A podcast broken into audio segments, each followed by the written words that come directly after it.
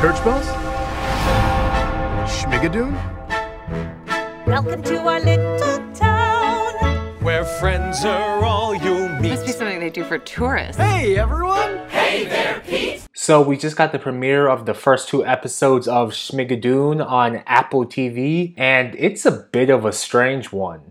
Hey everyone, welcome back to the podcast. My name is Brandon, and this is Film Flare, where we discuss anything and everything that makes film and television great. So be sure to subscribe, and let's talk about a great show.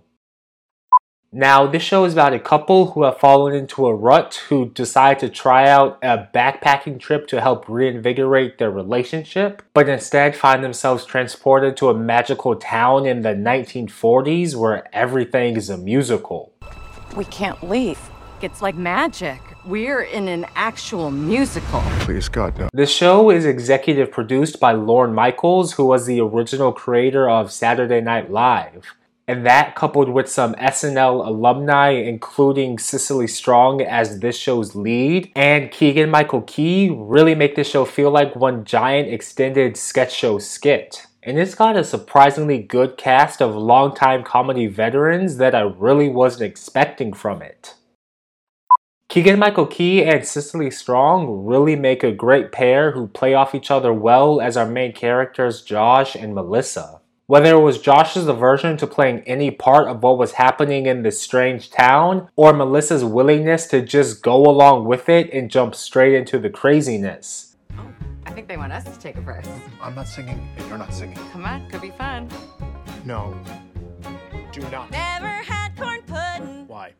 Both of them were really fun to watch in their respective characters, but are even better to watch in relation to each other and everyone surrounding them.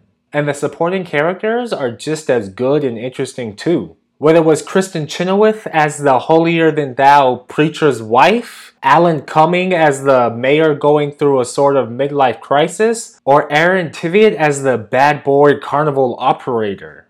You just keep your distance, Danny Bailey. This town would be a far more decent place without the likes of you.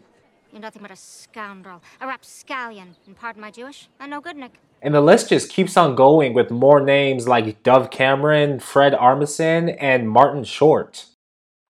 Admittedly, there wasn't too much to these characters in the first couple of episodes outside of their introductions, but even so, the show did build in a lot of room for their stories in the future, and I'm really excited to see more from them. And aside from the characters, there's just a lot of fun to be had with these two 21st century people, finding themselves now living nearly 80 years in the past, and not only having to deal with just the outdated way of life, but also the outdated ways of thinking.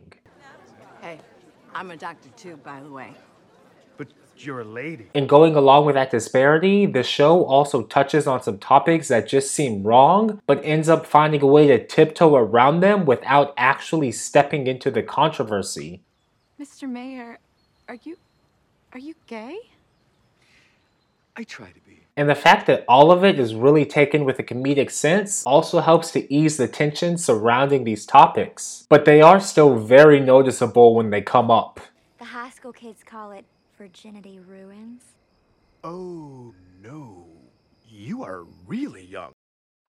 Now, all in all, this is an utterly ridiculous show, and I'm glad that everyone leans into the ridiculousness of it with all of the musical numbers and even a random leprechaun. Was that a leprechaun? Yes.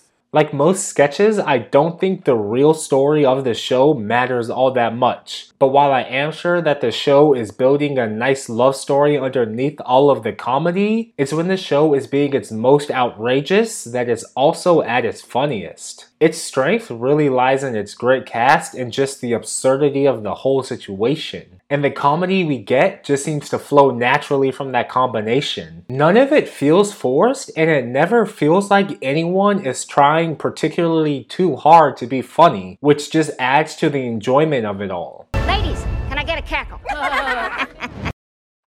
If you're a fan of sketch comedy or even just a single actor in this one, I think you'll definitely get a laugh out of this show. It's slated to have only six episodes this season, and with two already down and just four more left to go, I think it should move pretty quickly and it'll be a fun watch for the next month. But what do you think about Schmigadoon? Let me know in the comments below. New episodes air Fridays on Apple TV. But before you go and watch that, please do be sure to give this a like and subscribe for more reviews like this. We've got new content coming out every Tuesdays and Fridays. But until next time, have a great day and don't forget to watch a great show.